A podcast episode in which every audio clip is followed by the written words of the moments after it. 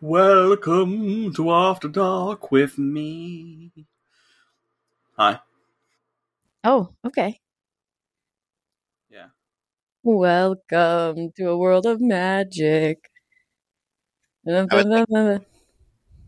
NBC.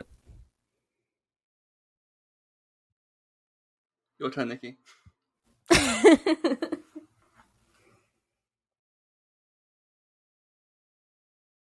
no, we lost him.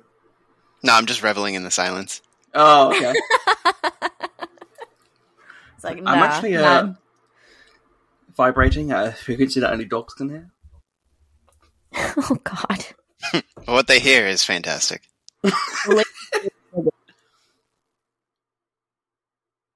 Uh, for people who are listening to the show, this is After Dark, the one where we get to talk about whatever the fuck we want. Like, Not really to do with Star Wars, but probably we will talk about it because we're losers. Uh, I'm currently eating a lasagna that I've created. Um, I'm watching the Euros final, where surprise, surprise, the Germans are being shitty and getting away with fucking murder. Um, That beautiful. sounds like history until, you know, it wasn't. Until they got a little more chill. Well, no, they just got caught. Yeah, they, got a little, they got a little chill outside Stalingrad. yeah. Speaking of Stalingrad, um, no, uh, I just think it's kind.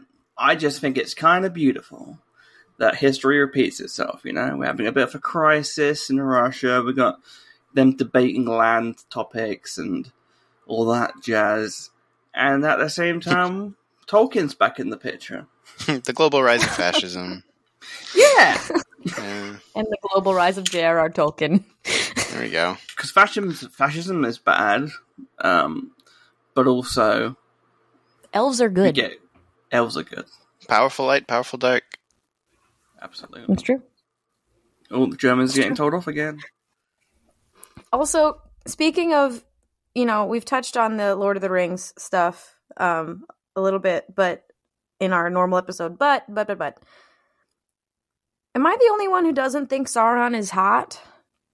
We don't know what he looks like.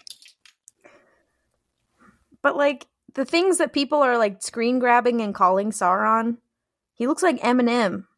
That's the thing. We don't and know Eminem that's hasn't him. etten in three days. Okay. Like, okay. there's, th- as far as I'm aware, there's that is just pure conjecture that it's even him. Okay. Um, like it could But be, he's not. but but I don't I don't think it's anything to be concerned about yet. Um, yeah, it's uh, it was it was it was a choice, um, for sure. um, but yeah, I mean, it, it, that'll be interesting to see uh, how that works out. Because also it's like we're in a we're in a point in time where Sauron can have like many different looks, um, and he sort of like appears to people, I think, uh, like differently um, under various guises. Um, so it could, if it is him, it could just be one version of him, um, and stuff like that. So it's vibes. I'm very, I'm, I'm excited to, to see where all that goes. I'm excited as well. And I was sitting here and I'm like, man, I really want to reread the Silmarillion. And then I thought about it and I went, "Mm, mm, no, no, I've done that. I've done that. I'm like, I'm not ready to to force myself into something like that again. It's it's good. It's a good read. It's a it's a hard read, but it's a it's a good one. He, um, it's just like, it's, it's both Tolkien sort of like not super accessible prose taken to Yeah. taken to the most extreme levels. It is like you Um, gotta you gotta want it to want to read. but that. it is it is also just like it's like the most incredible world building and um and epicness but it is just like oh my god yeah. what is what is happening um and yeah it's work for that. It's it's it's really interesting because it's like um the the right distribution for Tolkien's works amongst you know who can adapt what is some of the most convoluted shit imaginable. um, like Rings of Power does, or Amazon doesn't have the rights to the Silmarillion. Uh, they have like the rights to like Appendix B or like something. Like like the the appendices and maybe some other shit. And and it's like so like even though there are things that will probably happen that are in the Silmarillion, like uh like Fall of Numenor and all that, um, it's like I don't know I don't know what like navigated waters they've taken to to take some of this stuff. And um it must have been like just the weirdest writer's room to to like try and map out what a season looks like and be like, well, we got one line about this person, so let's So just that's go off on that. for these episodes. yeah.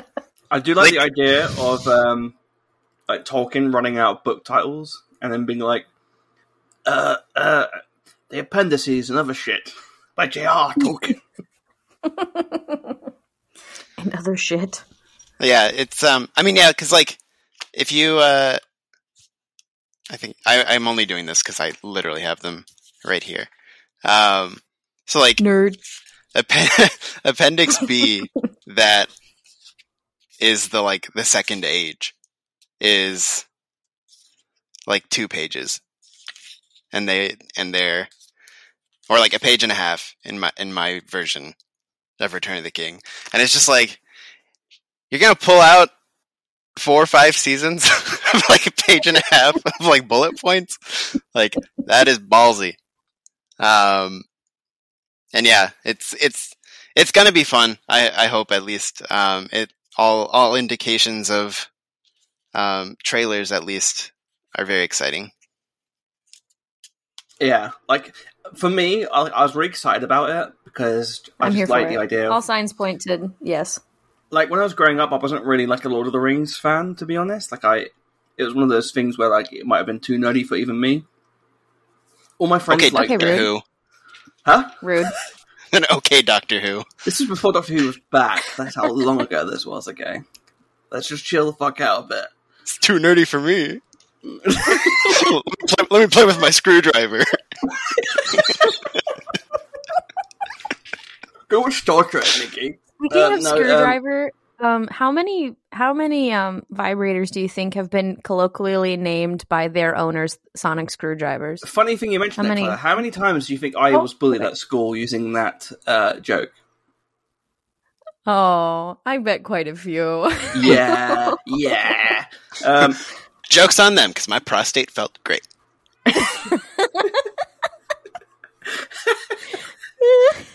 you know, it's just ke- it, it keeps going. You know, oh, goodness. My orgasms were so powerful. and oh, look where they are now. Look Oh where my they are. God. now. Yeah, jokes on them. Everyone who comes to that Doctor Who is fucking G. You're all repping the Matt Smith now. I was there. I was there, I was there at the beginning. Do not I was quote the there, book. I was there when it was written. Three thousand years ago. in 2010. um, yeah, it's just like, you know, for me, I don't know. I don't know why I never really got into it because my dad loved, my dad liked it.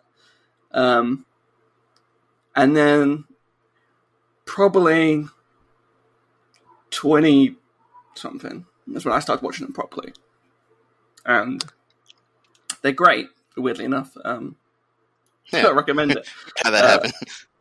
Yeah, Um, believe it or not, good. yeah, yeah. For me, for me, like for me, Fellowship of the Ring was the the theater experience that I often hear people talk about um, the original trilogy having, where like I went into Fellowship of the Ring and lost track of time and space, and like I just existed watching that thing, and then it ended. I was like, "It's over." Really? they didn't destroy the ring. like I didn't, I didn't fucking know that it was a multi-parter. Um, but also just again, like to be, oh gosh, uh, it would have been nine, I think, nine when that came out. Um, and to lose track of an almost three-hour movie, it's like, yep, it got me. Yeah. Yeah, those movies, you know, and they were my gateway into the books, which I feel like for a lot of people our age, that was kind of how it went. Um, I feel like even outside of our age, that's how it went. Like, yeah, I think like, most we read peop- The Hobbit in school. Everybody read The Hobbit, you know. I feel like, but yeah, I think even even in school, I'd I'd read it after the movies came out. yeah, I did Um, too. Yeah, exactly. Yeah. So it's like, and I think that's why, um, I think that's why a lot of people don't freak out at the Lord of the Rings movies in terms of like adaptations because they go fucking wild off book. yeah, But like nobody talks about that. Um, because it, that was, that was the entry point. so it's like, yeah, there's no, there's no like going back and looking at that. But yeah, it's uh yeah, they definitely I think the the movies were like the most incredible like gateway for sure. Definitely. I think what I like about it as well is obviously it's um it's very much like the quirkiness and beauty of like the English countryside. Um, you know, Tolkien was really like obviously when he was at war and stuff, and the idea that somewhere like a country, beautiful country in like France, can become this hellish sort of destructive place just Mhm. by the you know the mere whims of a few people who want power um is, is heartbreaking. But there's also like this that, that beautiful quaintness of it all. And i think that's what the trailer that i really enjoyed was that yeah you have like galadriel like being badass and seeing potentially sauron and all that stuff. But also you get Eminem. bloody henry going there be there be ghouls here i'm like oh it's bloody henry Sir Lenny Henry, please. oh i'm so sorry Take it away. Aaron. two and a half three and two quarters Um yeah. No, yeah, that, it's it's a vital ingredient to to that world. You have to get that innocence as well. And and sort of like what's what's not been corrupted as of yet. yeah what you're Um, fighting for hmm What did you think about uh, House of the Dragon trailer? Dude, House of the Dragon looks fucking good. it Didn't it? looks so good. Um, yeah, it, it's that's like I love I love what George R. R. Martin talked about when they were like, "So how do you feel about Rings of Power?" He's like, "I wanted to succeed. Like, stop pit- putting us against each other. Like, yeah. Right. it, we are not the same. Like, you can't just put, oh man, the two fantasy shows going at it. It's like they have entirely different, um, sort of vibes and audiences, or not audiences, but like in the in the term of like, as a family, you can watch Rings of Power with your kids.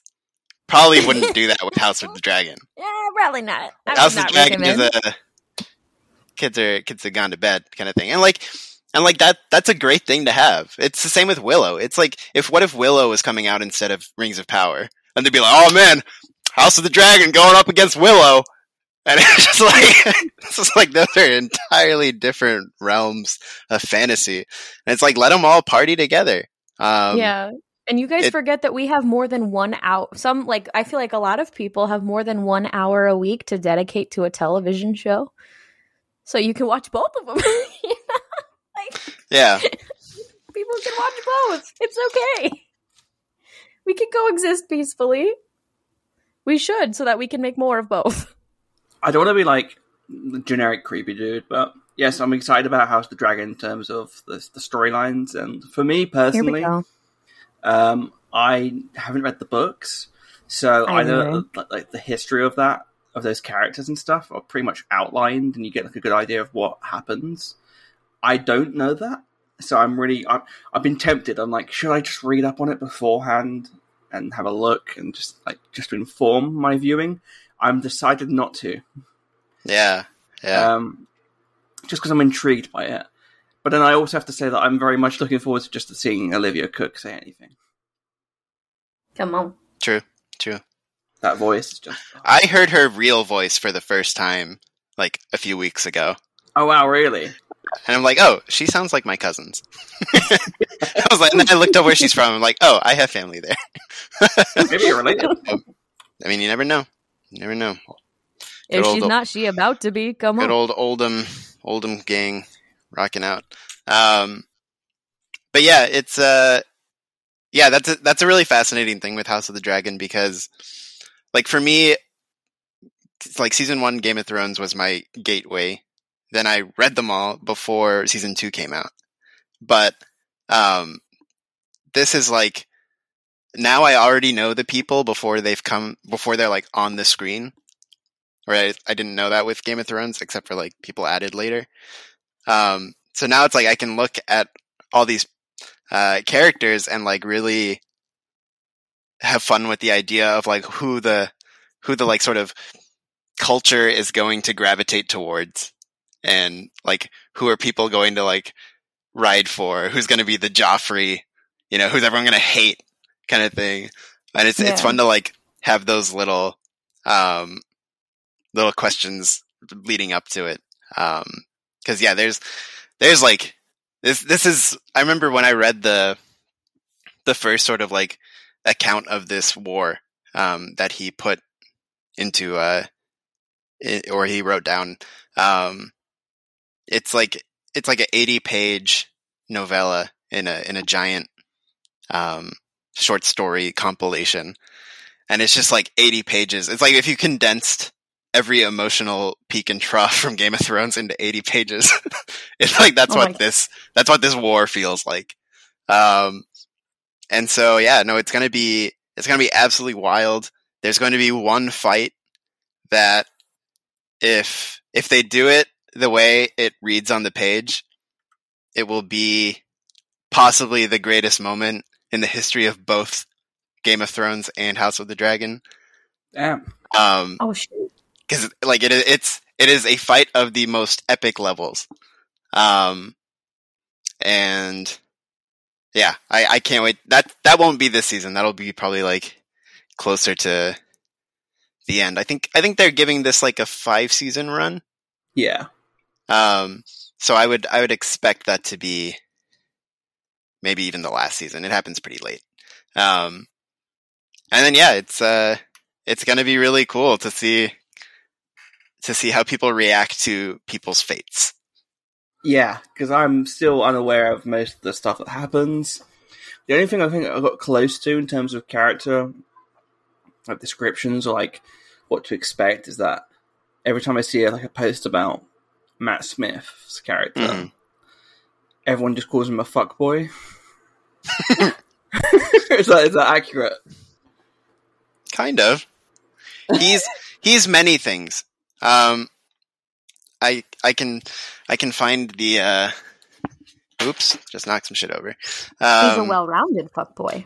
Yeah, there's so there's a uh, a short story like entirely dedicated to him that um, George R. R. Martin wrote, and uh, let me see if I can find the. Uh, here we go.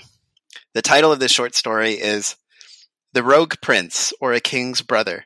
Consideration of the early life adventures, misdeeds, and marriages of Prince Daemon Targaryen, as sent down by Archmaester Gyldayn of the Citadel of Old Town. So yeah, this guy is um he's he's been around and uh He's been around. and he enters a lot of interesting alliances and relationships and some good old incest and everything we love from Oh, the nice. Targaryen dynasty. Oh, good. Well, yeah, that's the, that's the other thing I'm really in, interested about, which I know personally oh, is no. going to make people Please tell me that's not the incest. What, what? I thought you were about to say that you were personally interested in the incest. Uh, excuse you, just because I'm from the UK, Me, me and my me and my cousins are very inside right now. um, no, uh, no. I think what's interesting for me and what I love about this stuff and why I love history and why people are going to get very angry, I would imagine, just by the basis of the internet and people being stupid, is that these stories, which I love about them, is that they're stories, and not everything might have a bias, but everything, not everything might have a purposeful bias, but everything does have a bias or lack of details. And what they mentioned in the behind the scenes footage for this show is that some of the stuff that we hear about in Game of Thrones, like long, long old stories and traditions and whatever, might not be true, or might be Yeah, read in a way that is biased towards the victor. Obviously, like you Well, see in real that's- life. that's the, Interesting. that's what's funny about um, what I just read. Um, whenever he writes these things, he writes them as Archmaester Gyldayn of the Citadel of Old Town. So it's like you're not getting it from this, um, you know, like omnipresent point of view. Like you're getting it from the guy who's recording the history. Exactly. So like, so like even structurally in the novels or the literature, it is, it's POV. It's what is happening. And yeah, they said, they said what you see in this show is what happened. Um, so like there, there, you know, you could read all the books and probably still have surprises. Um, or not all the books. It's like one book, uh, or a part of one book. Um, so that, yeah, you could, but you could read the sort of detailed history as given and um and then the show's going to be like so this is this is actually how it went down which is And exciting That's cool. That's what I love. Yeah, like because you see it a lot, especially like people on Twitter who think they're historians. And like, yeah, but you have to remember that this happened at this date. And someone's like, yeah, but think about the context of why that was written, who that was Mhm. written by. Like, think about how much shit was talked about Cleopatra after Oh yeah. Brutus, uh, not Brutus, uh, after Mark Antony died. Mhm. Of course, they're going to be anti Cleopatra. Octavian's not going to be like, do you know what? Just tell tell the truth. you know what we just whooped up on them but let's uh let's paint her in a nice fair. light um i'm i'm gracious as ever as As- Everyone knows- yeah, knows Sure, octavian you know Famously, ever yeah. octavian Oh, um, yeah, yeah. Even that that fight I was teasing, um, in terms of literature, they leave it kind of vague as to what happens, like what actually happened. We don't actually know, um, like in in terms of how it resolves. So, so yeah, it's gonna be it's gonna be super cool to see um, what is considered like the official account um, where they plant their flag in terms of specific things. Yeah, like when you play it like a, a multi multiple like level ended game, and then you pick up the sequel, and it's like this happened. You're like, no, it didn't. I didn't do that. Oh yeah, like the um, like the RPG kind of stuff where yeah, like yeah, like Elder Scrolls. yeah, and they're like, oh, these are generic choices we made to just do story. it's like I did not do that.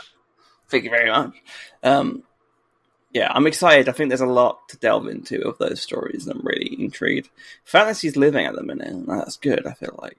It's yeah, it's ha- it's having its it's having its moment again, um, which is great. and always healthy, healthy competition, which is good. Yeah, it's um, and it's all it's all like a symptom of, you know, streamers or the streaming, uh, you know, platforms wanting to have the thing. Um, but if you don't give a shit about what the streamers do, then you're just gonna be having a good time watching all the shit you could possibly imagine. Because everybody's got something um, to to get into. You're damn right. Tell you what, as well, um, Star Trek's doing pretty well, right? God damn it, they sure are. Jesus Christ. What a fucking world. Do you know what? I I'm, I have to catch up with all the shows. I told, I think I mentioned this on Twitter. Like, I know that people are saying you, you, you only have to watch if you if you if you want to. You can only just you can just watch certain episodes of Discovery. I want to go and watch all of them just because the nature of. I just feel like I should. I'm I mean, intrigued if by. you want to. Yeah. I like. I, I mean- like. You definitely don't need No, three, season three and four for Strange New Worlds. no. But That would be, that would be, that would not be adding anything to the Strange I'm- New Worlds experience. I am the dork who likes the world building. I like reading the maps and the history. I like reading the the, the stupid like It's no world building related though. huh? Like, there's no world building related in those third and fourth seasons. No, but in terms of like timeline wise, I like to know. Okay, so whilst the Kelvin timeline departs at this part when the Romulans die, uh, this is happening after that. Okay, cool. Like I just, I just like knowing the timeline. I'm a big weirdo that way. Um, so I am intrigued to see the stories. Just anyway, just I mean, I'm just, I need to watch the shows. I'm very much excited to delve into those stories, even if they're bad. I'm just it'd be nice to dive in. Um, and then hopefully I get to watch Strange New Worlds. That's going to be loads of fun. But the thing I love about Star Trek is that it doesn't take itself too seriously, and I love it when they do crossover episodes. I remember, I think it was it was it Deep Space Nine or Voyager when O'Brien goes back in time to the O- to the Tribbles episode.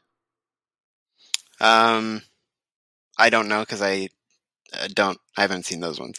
Oh, okay, But- um, but it sounds like that's something that happens. yeah, I think it might be Voyage. Be, yeah, it's, it's one of them. And they go back to the original ep- like the, original Tribbles episode, and like the way they've cut around it, like the '60s background, is really fun and like really well done. hmm And when I heard about the animated crossover between Lower Decks and Strange New Worlds, I was like, this is great because not only are you getting a time travel episode, you're getting a whole like visual crossover in terms of like the animation live action. I I tried to explain it to somebody in this in Star Wars terms, and I was like, "This is like if the Mandalorian and the Bad Batch crossover, and Ewan McGregor is directing it. Like- yeah, Oh, wow. That's literally how it how it like breaks down because they've got Jonathan Frakes coming to do it. who, or as we all know, who- notorious, notorious for directing Thunderbirds the movie.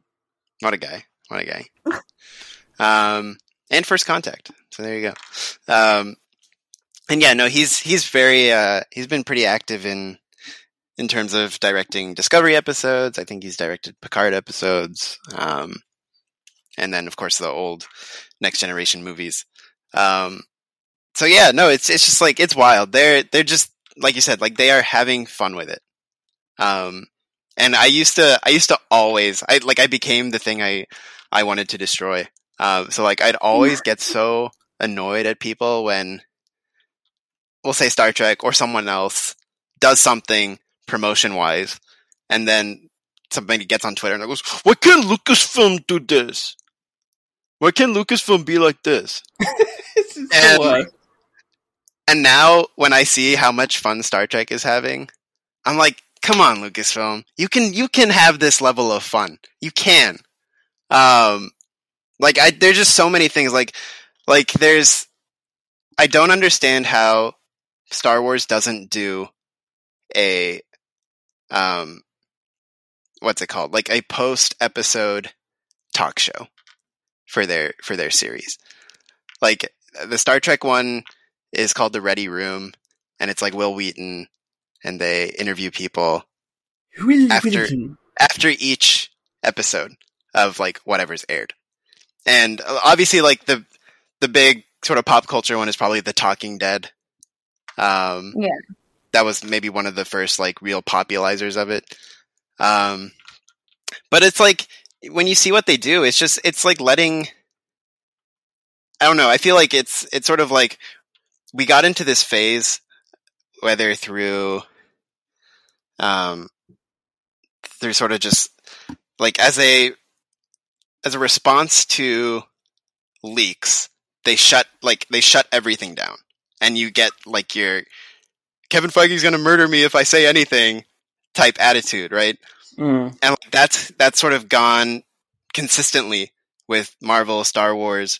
This sort of like everything is shut off um, aspect to it, and I feel like now we're we're sort of pulling out of that, and I feel like things like um, Star Trek when they they sort of they're letting you in on on the fun, like as it's happening. Um, Yeah, like Instead of- right? Like when they announced Kirk. Well, yeah, that that too, but also just like I just mean in general with with these shows, with these like post episode shows. Um, so like they'll interview the actors. After, so if it's like if there's a you know, a Spock heavy episode. It'll be that the Spock actor on in this in this show, and it's all like pre-done. It's pre-recorded for the most part. Um, uh, but it's like, and then like it, for the last episode, they flew Wil Wheaton to Toronto and let him go see a season two set. Oh, and he's like, "Hey, this is cool. Cool." And it and it was a bar. like it's not anything major, right? Like it's just it's just cool. Um, and it's just like you're telling me, Lucasfilm, you can't fucking get someone like Janina Gavankar to go like Please host a little talk show, like you know, half an hour on like a YouTube upload, and you know, interview um whoever you know if say it's Mandalorian and somebody comes in for an episode, or it's like Katee Sackhoff or someone, you know, like just have fun with it. Like you don't have to be so closed off. I feel I feel like we're coming out of that that phase. Yeah, it's the same with um with Doctor Who. Like this, the last this current era that's just about to wrap up. I think one of the things that was kind of a bummer is that they've been so closed down, and like even when promoting the season, they like wouldn't give anything away to the point where I think people were just not tuning in because there's nothing to really entice them into watching it. Like you can't say. I remember they they cast um what's his name? Oh. Jesus, what's the- okay, I keep keep saying people's names. Uh, bear with me. I will not. John Bishop. Oh, okay. John Bishop as one Yeah. of the companions, and it was like building up to the series, and they're like, "So what can you tell us about Dan?" And they're like, "Yeah, so he's an average guy. He's from Liverpool, and he's he's a bricklayer, and that's all we can really say." It's like that's not interesting. That's not what Yeah. you sell a TV show on. That's not going to entice people. And then ever since Ross. Davies has come back to the show, he he's for years like ever since he left Doctor Who, like he did his own stuff, and then like the last few years, he's been like talking about how the show could be like Star Wars, like it could have that. It has the potential in the world to like have different shows for different characters and different eras and whatnot. And he Mhm. wants it to be like Disney Plus, like because he's the one who made like Torchwood for the first time, which was like the first ever spin off, and then he made another spin off with an old companion, and he wants that back, like he wants to bring that back. But he's also very much like of the sense that when they were filming the 60th anniversary, which comes out next year, and they brought they've brought back David Tennant and Catherine Tate, he was just like, look, they're going to be filming outside. There's no point in being like, oh, I don't know. So they announced it way before and they did the same with Patrick Neil Patrick Harris. Like, I think Neil Patrick Harris mentioned this on the the View. He was like, "Yeah, we were just about to film, and Russell T Davies just texts me and goes, "Hey, um, we might as well just tell them." and but like not tell them like who you're gonna be. Just, it's like very vague, like one of the Doctor's worst enemy, like the most dangerous enemy that he's ever faced, which is like interesting. You're like, oh, okay, that's enticing. And he's like, okay, I'll just take a selfie in character. And he took a selfie in character, looking mischievous and evil. And they put it out there, and it was like, damn, awesome, okay, great, like that's intriguing. Um, I feel like I feel like one of the best sort of modern examples I can think of is when when he was making the Hobbits, Peter Jackson would release these production vlogs yes, that didn't tell you anything. They even like made a joke about that. They're like, "Oh yeah, we're looking at uh, you know, designs of Smaug," and then like they'd look at the computers like Barney the dinosaur, right? Like, like they would mess with you with that too. But that, but like also just show you the process as it's happening, and I feel like that is that's a really valuable way to keep people engaged, uh, and and not feel like it's a closed shop that is just serving up food for you later. Like, yeah, and I think also like another one, and this is like way winding back the clock. Um, before or as Halo Three was being made, Bungie had Bungie made a podcast, and they would. It just felt like The Office was alive because they were all like talking about their work, and they'd be like, "This week we're gonna have a sandbox designer come on and explain the cool new things they've like added to the enemy so that they're more interactive." So it's like they're not telling you so this is what's going to happen and they're and they're not afraid to tell you um the process and like what you can expect and have fun with and and stuff like that. And it just feels now very old school to keep to keep everything shut. Um, and I think it's it's something they've it's something I if I was in charge, um, I'd be I'd be going in on because right now my like my mortal enemy is StarWars.com. Like I have I have a vendetta against StarWars.com. it's a it's such a waste of a platform. Like Boom. it's awful. It is it is an awful resource for fans. I agree. I mean, I because I feel like there used to be so many other things on StarWars.com that helped you feel like you were kind of getting a peek into the world without really spoiling anything at all. I feel like the Star Wars show when Rebels was coming out, like that had some really fun stuff. Not re- like quite as good as the quality. right? Recon. Oh Re- my re- god. Yeah. that after episode, that episode by episode. Rebels Recon After was the show. best. Yeah, and like again, and that's like the thing that makes you feel like, oh, this is this is like a living, breathing place where people are like excited to talk about their work, right? And like Yeah. it's that, and like I, you just go to the Star Wars website, and it's like links to Disney Plus. Stream this on Disney Plus. links links to maybe some YouTube stuff, um, and then like quizzicals, and or listicles, and which which blank are you? And I'm just like, you could be so much better. You could just do so much more. Um, but I don't know, like, I don't know if they have orders from up on high on what the website needs to be, or if just people aren't incredibly creative in making decisions for what goes on there. But it's like, like one thing I would do, I think- I'd be like, you need a, you make a story group newsletter, a monthly newsletter from the story group, not telling you about what the shit they're going to be releasing, but just like tease fun projects, show what people are up to.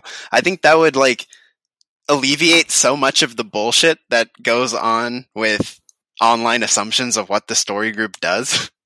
Um, Yeah. and then it's also like they're also egg on an like executive enough level to have this overall picture and know what to tease and and just like it's it's just one thing of like keeping people a part of things. And and like do do more fan um do more fan engagement. Do more um interview random people. There should be there should be episodes of um you know like the Lucasfilm archives where every time an episode of something airs they go to the prop masters in the archives and be like yeah this is what this is the blaster Cassian used and like there's just so much they could do and are not doing Yeah. and and it's like 100%. yeah, and like now these these new streaming platforms, like with Paramount, because they do it for Strange New Worlds, they do it for other Star Trek shows, they do it for Halo, and it's like it just feels like they're behind, and they could kick it up because it's also like you're telling me if they don't put if they put their minds into it, they wouldn't like blow the shit out of everything else. They absolutely could. Um, so yeah, that's why that's why the Star Wars Star Wars digital space is my is my enemy right now. I think, yeah, I think obviously as well you got. I'm sure there's like a, a boundary list they have where you have to hit a certain amount of SEO, you have to hit, hit a certain amount of blah blah blah blah blah, which sucks. And it's and it's not just Star Wars; it's the internet at large. You see a lot of entertainment journalism sites. I'm so fucking sick and tired of reading an article and just being so depressed because it's not always the writer's fault, although there are some writers out there who it is their fault. Um, Who are bad at what they do. um, but it, yeah, it's one of those things where you can tell that they've been forced to do this because it makes clicks. The biggest, but it, it's such a disgrace to the name of news. Like one of the biggest things that hit recently was um, the whole Stranger Things thing, where it's like, yeah, I can't believe this. Netflix have gone back and changed the scene where where Jonathan takes pictures of Nancy. How that like like why did they cut that out? Because it makes no sense. Like what? Because later on, when he throws the camera down, when Steve throws the camera, it makes no sense because he doesn't take pictures of Nancy. And then someone, I can't remember which outlet did it. I think it might have been Slash Films. Like, no, they didn't. it took you five oh. seconds to go back, click on Netflix, click on the episode and where that happens, to go and watch it and see that that had not changed whatsoever. Nothing. Zero percent had changed. And yet, this had been spread around the internet, and other people kept taking it up and lapping it on and being like, yeah, well, they did say this would happen. And I'm like, well, first of all, chillax, you know? And also, I know people keep talking about um, the George Lucas of it. Where, like, I think the, the Duffer Brothers were like, yeah, we're going to go back in and, like, special edition it. That could be a joke. you know? Even if it isn't, that's fine. Either Yeah. way, doesn't change anything. But from my point of view, they were joking. And I mean, take it from this podcast itself. You know how many times we say stupid shit on this podcast and remind you that we're a podcast that says stupid shit and then people take it seriously. Like Charlie, you got a random question on your anonymous like did you really have sex with so and so at celebration? Did you really hook up with And I believe that question had to do with the three-way jokes that you and I made that we made on an episode talking about how you me and Mel had a three-way in our hotel. Somebody took that seriously. I'm not joking. It was blank, blank, Hey. blank, blank, blank. Five letters. Like, we tell you that basically don't take any shit we say seriously. Yet still, people do not know what a joke is. yeah. like, sorry, sorry, but No, Clare, I do appreciate you lying there. Um, no one else will know. Um, Oh, yeah, that's the reason. It's just yeah. you two. It's just you two going at it. I was just watching. yeah, exactly. That's why we moved in together. Christ. It's much easier to get some that way. But yeah, you're Oh, right. It's like, first of all, why would I explain that on a Q and A? I mean, I, I, I mean, they did say ask me anything. So to be fair, I'm putting myself there. That's to be fair. It, it was anything. But I'm like, yeah, sorry. Can I just read the, the headline of something that went up on Star StarTrek.com? Yeah, sure. Star Trek. Yeah. So Okay, go this this this was a um, pitched article from a freelancer. Discovering Michael Burnham and embracing my autistic experience. One fan's connection to the captain of Discovery. And it's just like StarWars.com would never do that. Ever. No. Like they they lack the ability or whatever to even entertain that. There's just not like nothing interesting happens on StarWars.com, and I don't know why. I, I like I don't know who to blame. someone must be to blame. I'm, someone Someone must must be punished. someone must be My taken down. fingers are ready to point. But it's like again, it's just like imagine if you went to StarWars.com and got to be a journalist. Like that'd be cool. And it's like you can't tell me that like they wouldn't hit click targets if they did something that was actually like meaningful. Right? Like an update on some on again like if if they did a story group newsletter that was like an update of the galaxy at large are you telling me that wouldn't get clicks I miss the I classic. read the shit out of that. Maybe I'm. I, I just missed the classic Star Wars show format. I thought that I worked too. really well. Um, do you know what I missed as well? Like you know when they did like segments where it's like talking to the band CHVRCHES about their experience with Star Wars and like seeing a picture of the lead singer Lauren dressed as Leia when they're like kids. Mhm. That sort of thing I miss, Like where you get like Yeah.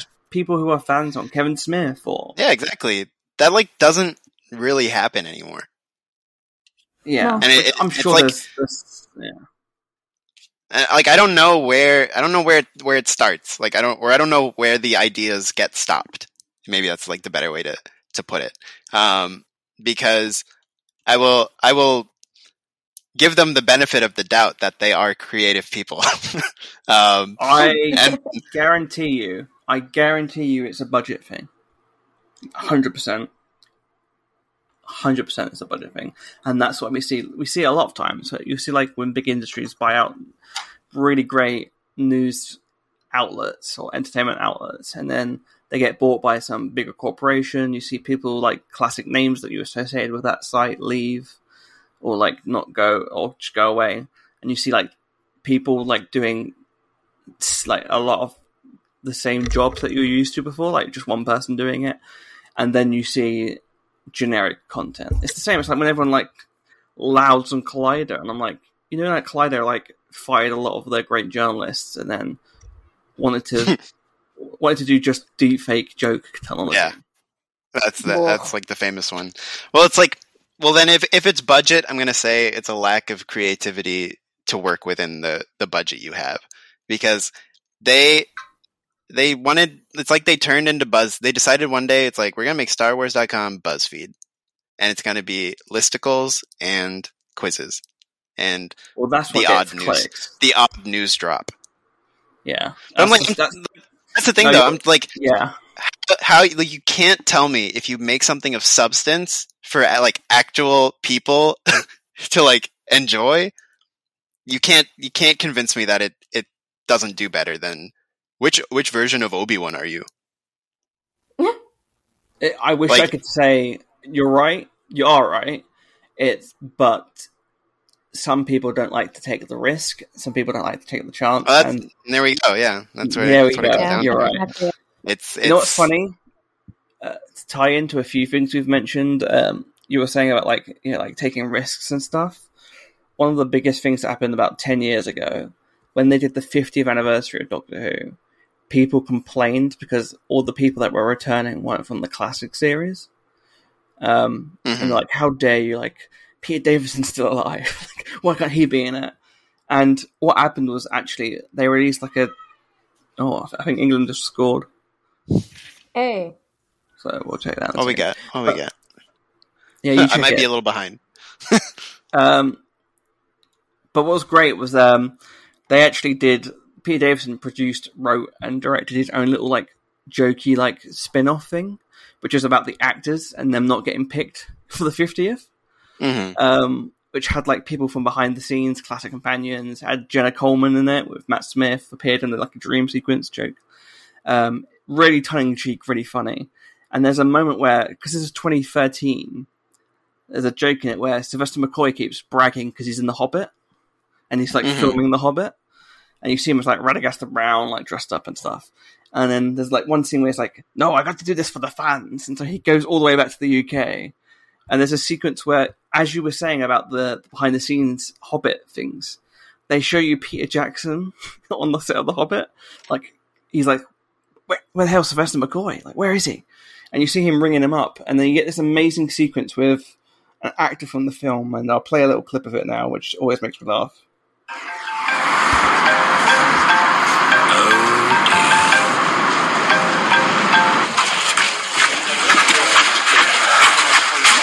Ian, there's a problem with Sylvester. Sylvester who? Ah, little bloke. Bird poo. He's just gone. His trailer is empty. He's left a note. Some garbled nonsense about Doctor Who. The same old stuff. It's like he's just he's gone. Um, is there any chance, Sir Ian, that you would be able to do the scene by yourself? Well, I tell you what, Peter, I think it might uh, be a slight improvement. a fucking legend And that was also also it was a goal and what a fucking goal oh, was it? yeah He's shout out good. Elatoon, Elatoon of my beloved Ah. Manchester United. Um, yeah, killing it, killing it out here. Fuck yeah! What, what a day! It's coming home, Nicky. I think, it, I think you know, it just might, just might. Um, Oh. but yeah, yeah, no, it's it's just like, it, again, it it all goes back to I think the first thing you said when you brought up Star Trek, like they're having fun with it, and it, it just feels like you can have more fun with what you're making, and, No and you're fun not. allowed. and you're not doing it. Um, and I think I think people in general would feel a lot more um, like a part of it, and I think you would you would create less bad faith um, takes and enthusiast coverage of what you're doing if you're more transparent about what you are like as a group of creators. Um, and I think I think part of part of why stuff has gotten ugly is because it's like again, it's like the what what what are you willing to say to a stranger versus what are you willing to say to someone who you you kind of feel like you know. Yeah. Um, and so, so yeah, I mean, it's like if there's a more, if there, I think those, when you open the doors to the process, not the, not the product itself, but like the process, um, then I think people feel more a part of it. And yeah, like you'll, you'll probably have less shit said about you by, Yeah. by just, you know, people in general. Um, so like, I don't, I just don't think it benefits anyone anymore. I feel like just as a, as a culture, we are, we are shifting from, um, the sort of the sec- the secretiveness of, of, you know, of how these things are put together. And it's like, you can, you can have, you can not reveal things and you can also have fun. Yeah, and I, I, I know for a fact that these people who are behind this as well, like they're they're like us. So I don't get why it's like one of the things that really shocked me. I don't know if you watched Miss Marvel, um, which was exceptional. It was Uh, so Ama- fun. I loved it. Iman Vellani did a, a Reddit like Q and A recently, and it was the funniest thing where she revealed that um, it's so stupid. She revealed that she had like she texted Kevin Feige about stuff, like oh is this happening? Like what's going on? And um, she texted him when the trailer for Spider-Man: No Way Home came out. And she was convinced because she wasn't quite sure. She's like, I'm pretty sure that might be like the Hobgoblin, not the Green Goblin. So she texts Kevin Feige and goes, Hi, hi Kevin. Me and my friends were just watching the No Way Home trailer and we're like, Is that the Hobgoblin? Is that Green Goblin? I think it's the Hobgoblin, blah, blah, blah. And then Kevin Feige just fucking tweets back a gif of, you know, I'm something of a scientist myself. And then she replied back with the, the Frodo, alright then keep your secrets, gif. Like, that's fun. But like, That is fun. or like with the we, we we're the generation of of fans that grew up watching the behind the scenes Star Wars.com hyperspace stuff. That never like I don't know about you, but that never ruined it for me. I wasn't like, No. oh no, Yeah. now I'm not going to watch the film. things were done differently. Like one of my favorite trailers is the theatrical Revenge of the Sith trailer, where they basically it's like, here's the movie. right? Like things things were just different. Like a- again, it's like like I remember talking to someone a lot younger and being like, "Oh, I love that trailer." And like, "Why would you love that trailer? It shows you everything."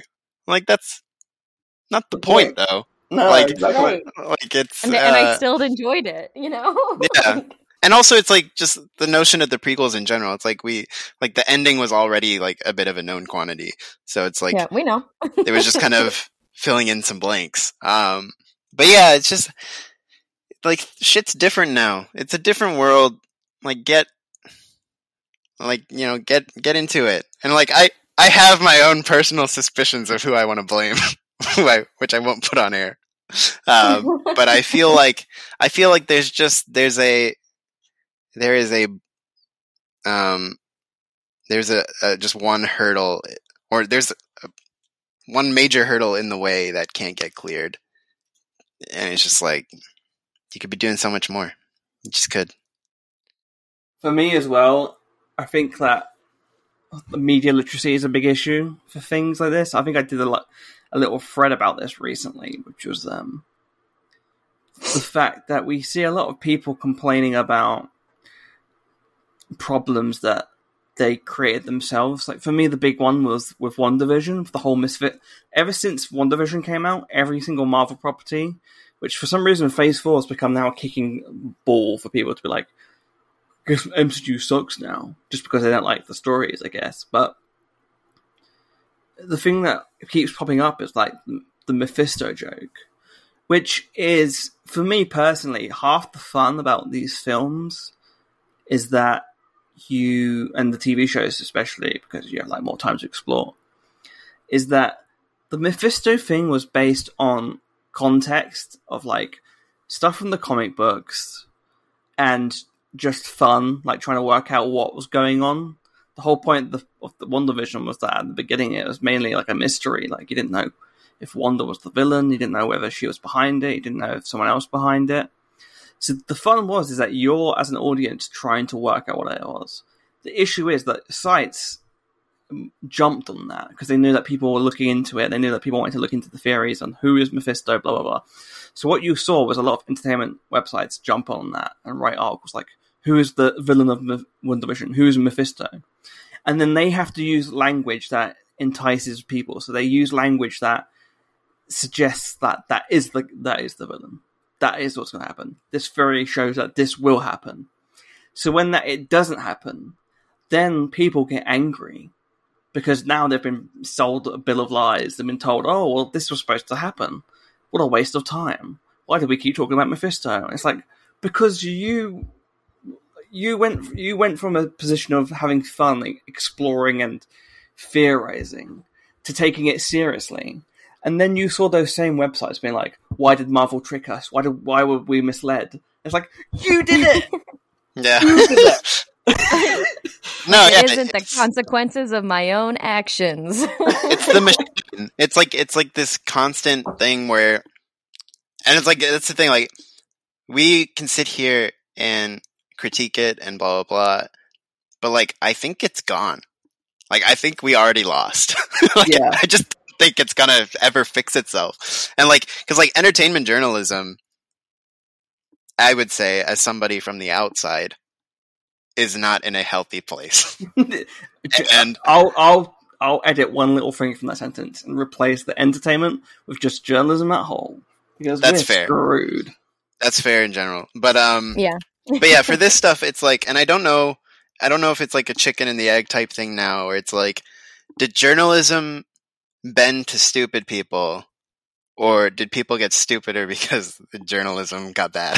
and like, I don't know, I don't know how it is, but I know they feed each other. That's for sure. It's, Um, it's definitely a, a situation of symbiosis. It's enforced, and it's it's a misunderstanding because then because now you see people going into a project with ideas of what they expect to see in it in their brain. So then when they don't get it, it becomes the film's problem. Yeah, they did it wrong. Like, yes, oh, you didn't, you didn't make this right. You didn't make this the right way. And I feel like, like for me, that that happened with almost every Star Wars thing that's like ever happened. But like, I noticed it a lot with the Bad Batch. Like it, it almost drove me crazy seeing the shit people were saying about that. Um, maybe maybe you got uh, blocked by a few people because of uh, what I said about it. Um, but like, but yeah, it's just like this idea of like you're not making the thing I thought it was gonna be, and it's So not bad. good.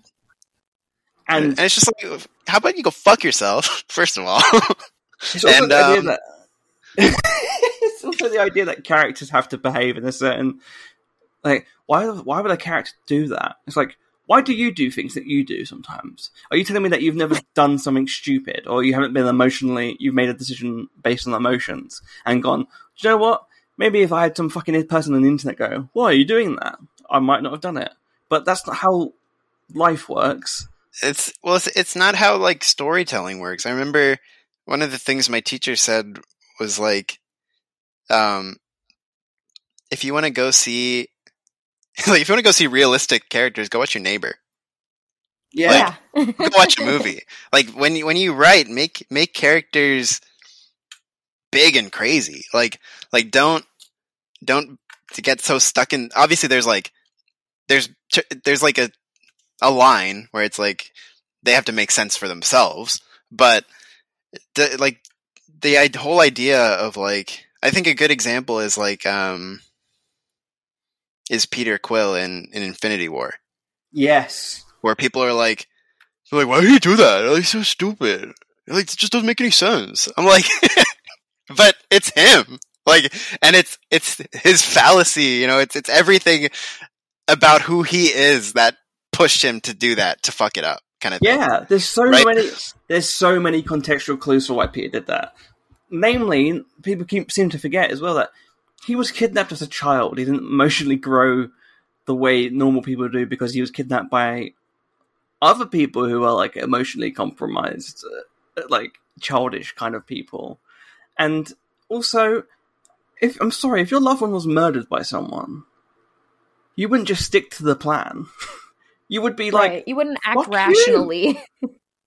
Yeah. No, again, it's it's yeah, like the the literacy with which people consume a story is is fundamentally broken. Like already. Like on a on Yeah. a large scale it is broken. I don't know how you fix it. I don't So- think you can. I think you have to just, yeah, you have to ignore it because I think yeah, you have to just make your thing and and be Deal with people being assholes. Yeah, just just know you're making it for the people who will be there for it. And that's that's kind of it.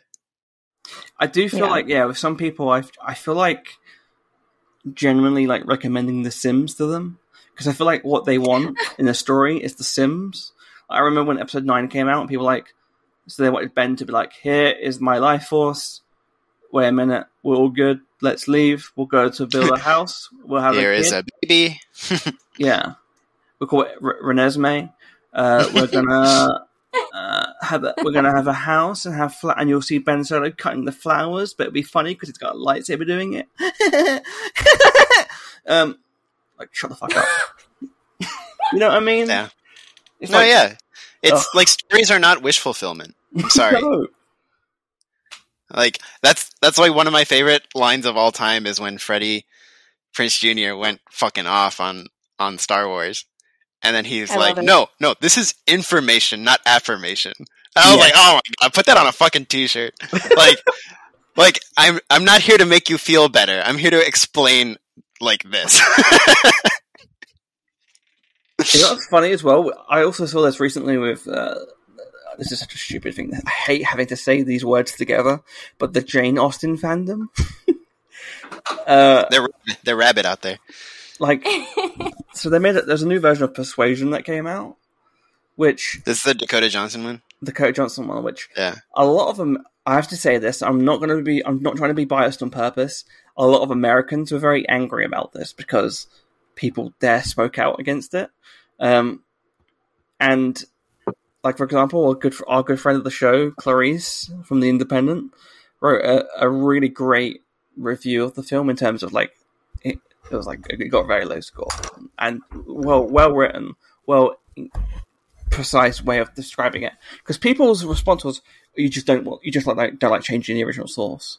That's not the case. You can change an original source, but if you change pretty much everything about that character and the source and the basics of like why that character works, what that character thinks, you might as well just make your own story. Like no Yeah. one's no one's Yeah. saying that you can't Just benefiting off of the Jane Austen title anyway. yeah, like no one's saying that you can't redesign a like a, a famous novel. Like I think one of the best examples is Romeo and Juliet with the Leo DiCaprio film. Romeo plus Juliet. Oh yeah, I'm so sorry. Um, Get it right. but that film is still fundamentally about those two characters and that situation they're in. It's just because there's guns in it doesn't mean it's completely different. The only thing that's majorly different is like the time, like difference, like the way it's where it's set and stuff. But you don't. I'd be like saying, yeah, this is Romeo and Juliet, but they're not together in it because obviously it's a bit more modern, um, and they don't die at the end. Like that. That's, then you might as well just Yeah. do your own thing. And with persuasion, it's like the dialogue. By the way, the dialogue is so fucking terrible. People are like, no, but you have to understand this is like kitschy. I'm like, she says a line which, I, I, I know you did screenwriting stuff, Nicky. This line might be the worst thing I've ever heard in my life. Which is, I can't remember it off the top of my head, so I do apologize. But it's kind of like he's a, he's a ten in Bath, but a five in London. I'm like, shut the fuck up. yeah. see, I remember seeing that tra- like a trailer for it and just being like, that just looks like a bad movie.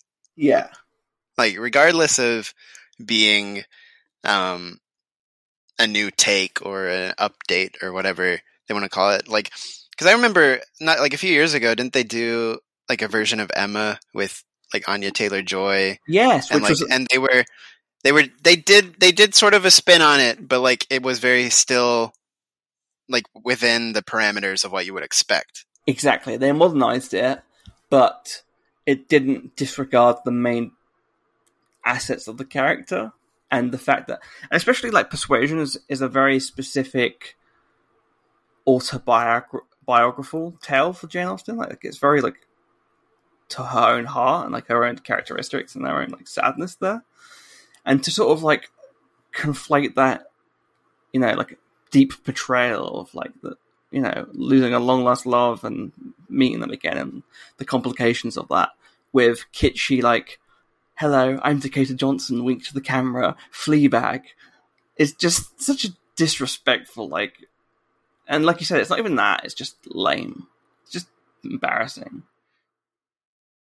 Yeah, like if you're gonna, it, like the the the first rule is make it good, and then and then you can, then you can play with genre and whatever.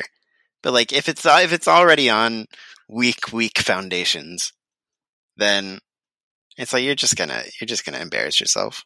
exactly Yeah. And like even things like you met you brought up Shakespeare, you brought up Romeo plus Juliet.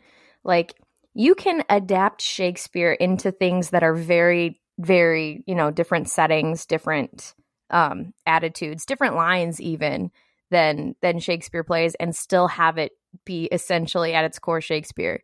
10 things I hate about you. Katerina is now cat. Um like all of these different things. And guess what? They didn't call that movie The Taming of the Shrew. They called it 10 Things I Hate About You. And it is a different have done. story, but at the core of it, but at the core of it, it's still Taming of the Shrew, but they don't act like we're doing Taming of the Shrew. Like you can still do and even that sounds like it's more true to the actual story than the rest of it because their motivations are the same. And their- Exactly. Their, needs, and their character and their personalities and who they are is still the same. Just put them in a different time zone and make their vocabulary super 90s. Like that's it. like the lion king is pretty much like hamlet you Yeah. know but it's not, but they don't call it Hamlet. yeah hamlet lion version um Yeah, it's yeah, yeah. There's a long long history of like yeah, like taking like those two examples. You know, like taking the core but making it its own thing. And even Yeah. then, like like we're saying, like those stories in themselves are based on another story that is just evolved. Like all stories are just the stories that are based on other stories that evolve. Like like people that think Homer was like just an actual like Greek dude that went around coming up with these The original guy. ideas. Yellow guy from Springfield. Yeah. Hey, hey, Marge, I just made a new story called The Odyssey. like, it, that's not, like, it- but even then, like, Homer didn't create those stories from scratch. He didn't just come up with The Odyssey. That's based on thousands of years of word of mouth stories being told and diluted and him actually writing it down. Yeah. But again, like in terms of adaptations and stuff, it's it's just about treating stuff with respect and like the reverence. Like, because if you want to make that movie, make that movie, but just don't. Yeah. Don't call it that other thing. No. Don't call it what you inspire. What it could like so many things inspire other things. Just let that be it. Yeah, Make it a call, name it a synonym for persuasion, coercion. There you go. There's your movie. that's a good film. yeah. There you go. Um, yeah, Inspired by persuasion. like I, I remember when one of the things that made me very angry is when they did the American version of, a, of a, one of my favorite books, and everyone around the world loved it for some reason, and like this is exactly how it should be. This is how it should be, okay? And this is perfect. And the person who made it, I hate. And then it was revealed that this person was a piece of shit in real life, and I think he's disappeared for a bit. Which is, do you remember when they did? Um, it it was uh, what's his name? Max. What's that nepotism kid? Max. Landis? Max Landis. What? And you know, famous for his dad chopping people's heads off. Um, he did a version of Douglas Adams' books, uh, Dirk Gently, Oh, okay, yeah. and it was just the worst. Like it was just the overblown, kitschy. Like I think Elijah Wood was in it or something. Yeah. And it's just like ugh, and everyone's like, "This is amazing!" Like, just if you want to do that, just do your own thing. Don't quit. We had a really good version over here with Stephen Mangan, which was like just so much better, just because of the Britishness of it all. And yeah, it's like it's when people take ideas and but they think they're being that person now, like that. Like I've inherited the soul of this famous writer, and then you watch this stuff and you're like, "Oh God." No, you're not. You're not. You're not. You're nothing like Douglas Adams. Don't even pretend you could touch him. Ugh. Anyway, that's me done with the rant. That's, that's my ranting done. I liked it. It's been a good. It's been a good rant. the Germans scored also, so oh, did they? Oh, fuck Oh, that. no, not not the Germans. Oh no! it's no. just kind of like a well, well, shitty, shitty ten minutes. Oh, god damn Um, it. But yeah, yeah, no, it's uh I think in long story short, it's uh people sort your shit out. It's kind of I'm- it's kind of the the vibe here. Have you ever read uh, any it- Douglas Adams books? Nope. No, I've not read them. I think you'd like them. Yeah, I Let think- me get through the Star Wars shit I gotta read first. My god. I think you'd like it, Clare. You, you, you, you heard of Hitchhiker's Guide to the Galaxy, right? Uh yes. That is one that I do Fuck was uh do know. Uh, by the way, that film got grossly like under. Well, I love that film adaptation. I think that's great. oh yeah, that's a good, that's a great one. That cast is just like spectacular. Looking back, like Magrathea. he, he him cast as it's just one of the best. Like, and what I love about the Hitchhiker's Guide to the Galaxy is that every time Douglas Adams adapt, adapted it to something, so originally it was a radio show, then it was a TV show, then he made the books properly. Um, every time he did it, he added something new to it, and he wrote the script for the film before he passed away. And one of my favorite things he ever did was in that film, which is the point of view gun. Oh god. Oh, I love it so much. I'm looking at uh, quotes from some of his works. And I just, I think it's the best. Um, it's just like stupid. Like if you try and take a cat apart to see how it works, the first thing you have on your hands is a non-working cat. Oh god. Thank goodness both of mine are out of the room for you to make these comments. Hmm? My cats. Oh, they're out of the room. Yeah, they left. Thank God, just in time for you to say shit like that. You know what they say. I see that. Let's have another one. Um.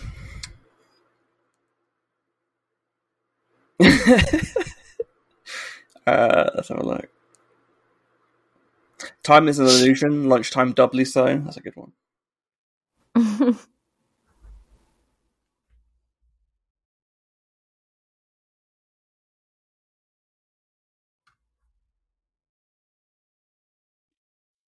My favorite. My favorite one about God.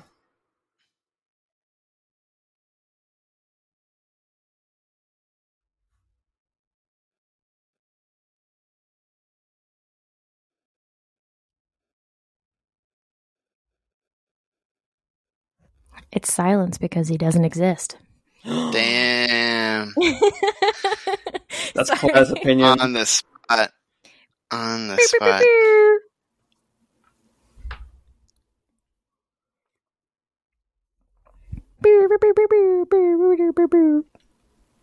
This is a great. this is a great quote from the first book, which is: "Space is big, really big. You just won't believe how vastly, hugely, mind-bogglingly big it is. I mean, you may think it's a long way down the road to the chemists, but that's just peanuts to space." Such a cute way to say it. Uh, in the beginning, the universe was created. This has made a lot of people very angry and has been widely regarded as a bad move. uh, it's a good, good, good book.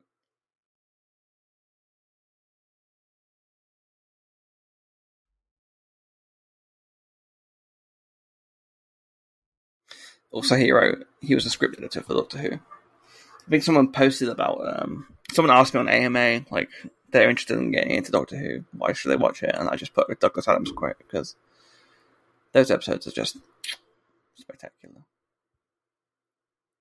I'm Where go- still Oh, refusing to get into Doctor Who. we'll, we'll see. We'll see. Okay. One day. We'll see. Probably not, but we'll see.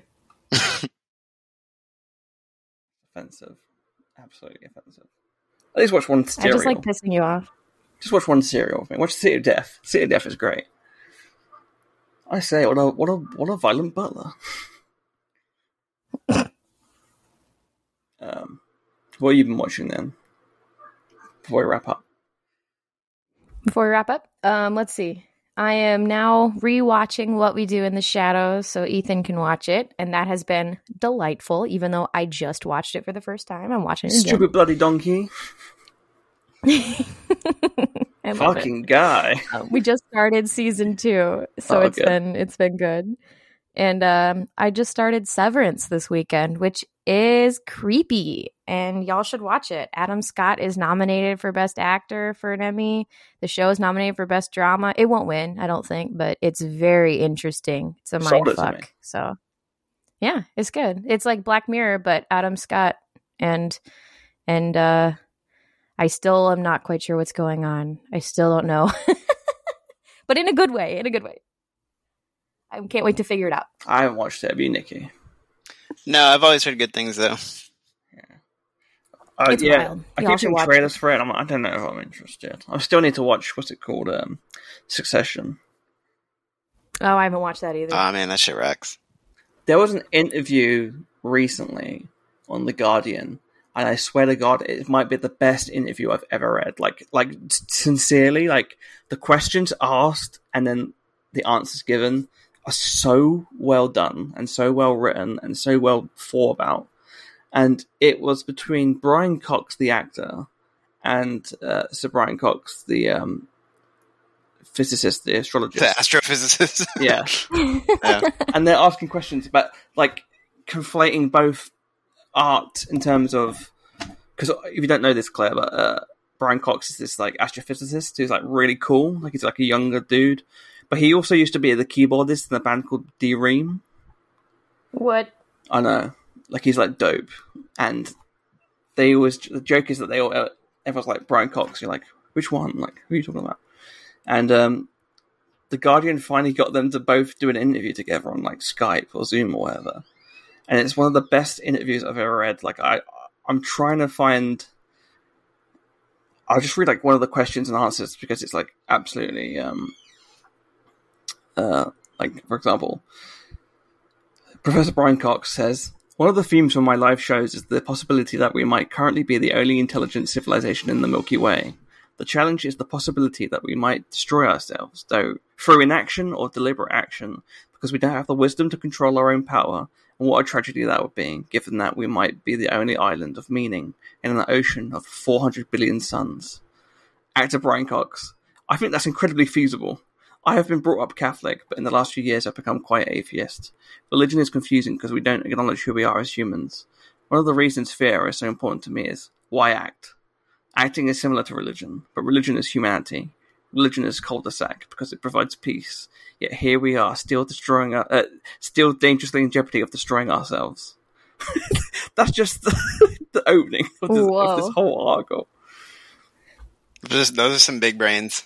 Yeah, I know. I, Oh, I sent you a link because it's incredible. Like, like, just this is Brian Cox, the actor thing. I think so, Brian. Acting is truthful. Religion is understandable. But we look to God, Muhammad, or the Pope. But we don't look to ourselves. Shakespeare says it all. Hold the mirror up to nature. He describes it very clearly in Hamlet's advice to the players. It's why Shakespeare is such a genius. Religion distracts us by saying, if we follow this path, we'll get salvation. I think it's a crock, quite frankly. And the older I get, the more of a crock I think it is. And then Wow. Brian Cox, the professor, goes, It's interesting what you say, Brian. The transfer of responsibility to some external force. Carl Sagan is one of my heroes. His 1994 book, P- uh, Pale Blue Dot, reacts to the image of the Earth taken from beyond Neptune as a single pixel. One line says, We have to understand that nobody is coming to save us from ourselves. Actor Brian. I couldn't agree with him more. wow. Just the- it's just, I read it, I was like, I was just like in bed reading. I was like, I'm in, I'm enamored by this whole situation. Like, it's such a great interview. It's just fascinating. Two fascinating people relating to each other on the same level but different avenues. It's interesting. Very interesting. It, it it delves really deep into it as well. Like, there's a bit where he says, um, you have to have to take you have to take on the notion of selfishness because acting is all about confusion. I had a speech yesterday filming season four of Succession as Logan Roy, talking about human beings being economic units. I ask, what is a person? But get distracted asking, is the cheesecake any good here? The extraordinary thing about Logan and why I don't see Logan the way everybody else sees him is that he's a man on the journey of losing it, because he's aligned himself to something that has failed to give him satisfaction, namely that he cannot deal with his own children. The question I first asked was, does Logan Roy love his children? And creator Jesse Armstrong says, Oh yes, he loves them very much. He constantly gets it wrong and becomes brutalist. That's why he's such a fascinating character. He's so complex. And it's like, oh, I was like, oh my god, I want to watch the show now because like just that description of it was just like mind blowing. Anyway, Yeah, one day I'm going to get around to it. I just feel like there's so much of it. I got one se- season of Succession right now, or not Succession of uh, Severance, and you know, Yeah. small doses. What are, you, what are you watching, Nicky? Before we wrap? Oh, go ahead. I was just gonna say quickly, Succession is a weird, um, was a weird thing to get into for me because the first season I was like, I, I don't like any of these people, and, and like, and it got to the point where it's like, it's it's hard to watch something when you you literally don't give a shit about anyone. Um, yeah, subconsciously you want to root for somebody. Right. And then then season 2 happened and you're like, "Oh, I still don't really like anyone, but they're fascinating and I love their chaos." and and it just becomes this like chaos fest. And and then then by season 3 it was like, "Oh, you're all still awful people and I like you and I like your chaos." And then by the end of season 3, it's like, "Oh my fucking god." It's it's it's a masterpiece of a show. It's gonna it's gonna mop up the next award season um, for the drama stuff. So I'll say it, it was it pretty much every category. You could, it was Succession, Succession, Succession, Yeah. Succession, Succession, nominated for everything. yeah, no, it's, it's gonna be it's it's gonna be a, a really um, I don't know like where it ends, but it's it's every time it just keeps ramping up and up and up. So it's yeah, funny that's as well- good. it's funny as well considering like when I first heard that who created the show, it surprised me. But now retrospectively, I'm like, I'm not surprised at all. Like Jesse Armstrong, who created Peep Show, it's the same premise in terms of like when you watch Peep Show, you like the characters in terms of like you think they're funny and you laugh at them, but you don't like them. like everyone on that show is pretty much the main two characters are pretty much horrendous people, but you're still there. You still can't help but leave. Well, also like I, I remember um there's like there's writing in succession where I'm like, you're you're not just a writer. Like you've you've done some shit. You've seen some shit. Like you don't you don't just have a dumb writer brain. like you have a real person brain. And then you like go look at what he's done in life. And it's like, yeah, that makes sense. That, that makes that makes a whole lot of sense. Um, exactly. Yeah. 'cause, yeah, he's yeah. There's there's just amazing stuff in there. Um, but yeah, as we as we wrap up, what am I watching? Um, I will I will plug uh, Star Trek: Strange New Worlds on Paramount Plus and The Bear on Hulu. Fucking genius Oh television. man, Um, I gotta what is finish it? that. A It show about stresses me out. the restaurant or what? What is it? I literally just walked past it yesterday. I walked past M- Mr. Beef that it's based on, Oh and that it was filmed at. Yeah, that it was filmed at Mr. Beef and based on Mr. Beef, and like everything is Mr. Beef. Is that a strip club? I literally Yeah. walked by it yesterday. no, Uh, yeah. Italian, So Chicago Italian beef. the pre- the premise of the show is essentially um, a young chef, like young culinary prodigy, is left a little like hole in the wall type place um, by his brother, and he has to like go run it. Interesting. Yeah, And yeah, it's it's And amazing. It's It's, it's, intense. it's ama- well, not intense, but I didn't is I didn't even find it that stressful. It like there's just like a lot of shouting at times. I find it stressful because it gave me instant war flashbacks to in the kitchen being screamed at by the chef, Yeah, kind of like that's what I- flashbacks. That's what I like, hear. Oh no, no, no, yeah, yeah. no, no, no, no, no! It stresses me out so much because I'm like, oh, I have been here. I worked with these people, and you grow to love these people. You really do, but they're all horribly flawed people who say some really fucked up things to each other and to you, and they're gonna break you down as a human being but nobody else is allowed to fuck with you. Only they are allowed to fuck with you. And it's this really weird, messed up like environment. Clare, we're right here. and it's exactly but that's why it was so stressful for me to watch i needed to take a break because i'm like i've worked in this kitchen and this kid and it's and i am really happy that i'm out of this industry but a lot of people are bonding over it it just stressed me out man Yeah. It um so the the penultimate episode is entirely a oner. And it's a real one. wow It's not an edited one. um and i uh, what's his name?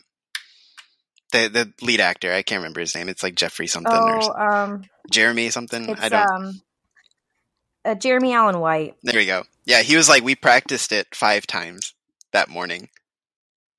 Like they rehe- they rehearsed it one just several one- one times. And- to uh, to just go and and it's like what like 20 minutes of of just like it's like a it's like a play um and it it's incredible and the ending the ending is so good that i know it i saw it it already got season two and the ending is so good. I'm like you don't even need season two. You just you just fucking nailed it like right there. Um so so yeah it's uh it's fantastic. Go watch it. I'll get around to it. I'll yeah, it's on the list. put my my thinking cap on and disconnect emotionally. Oh, speaking There's of also this made me like literally burst out laughing that involves um actually I want to say it. it involves ecto cooler. oh, Oh wait, I've seen that part. I have seen that part. well, speaking about Amazing. disconnecting intelligently, I think it's time we wrapped up. Let's get the fuck out of here. right, thanks you guys for listening to our ramble. We'll be back next time with more shit. Uh, bye.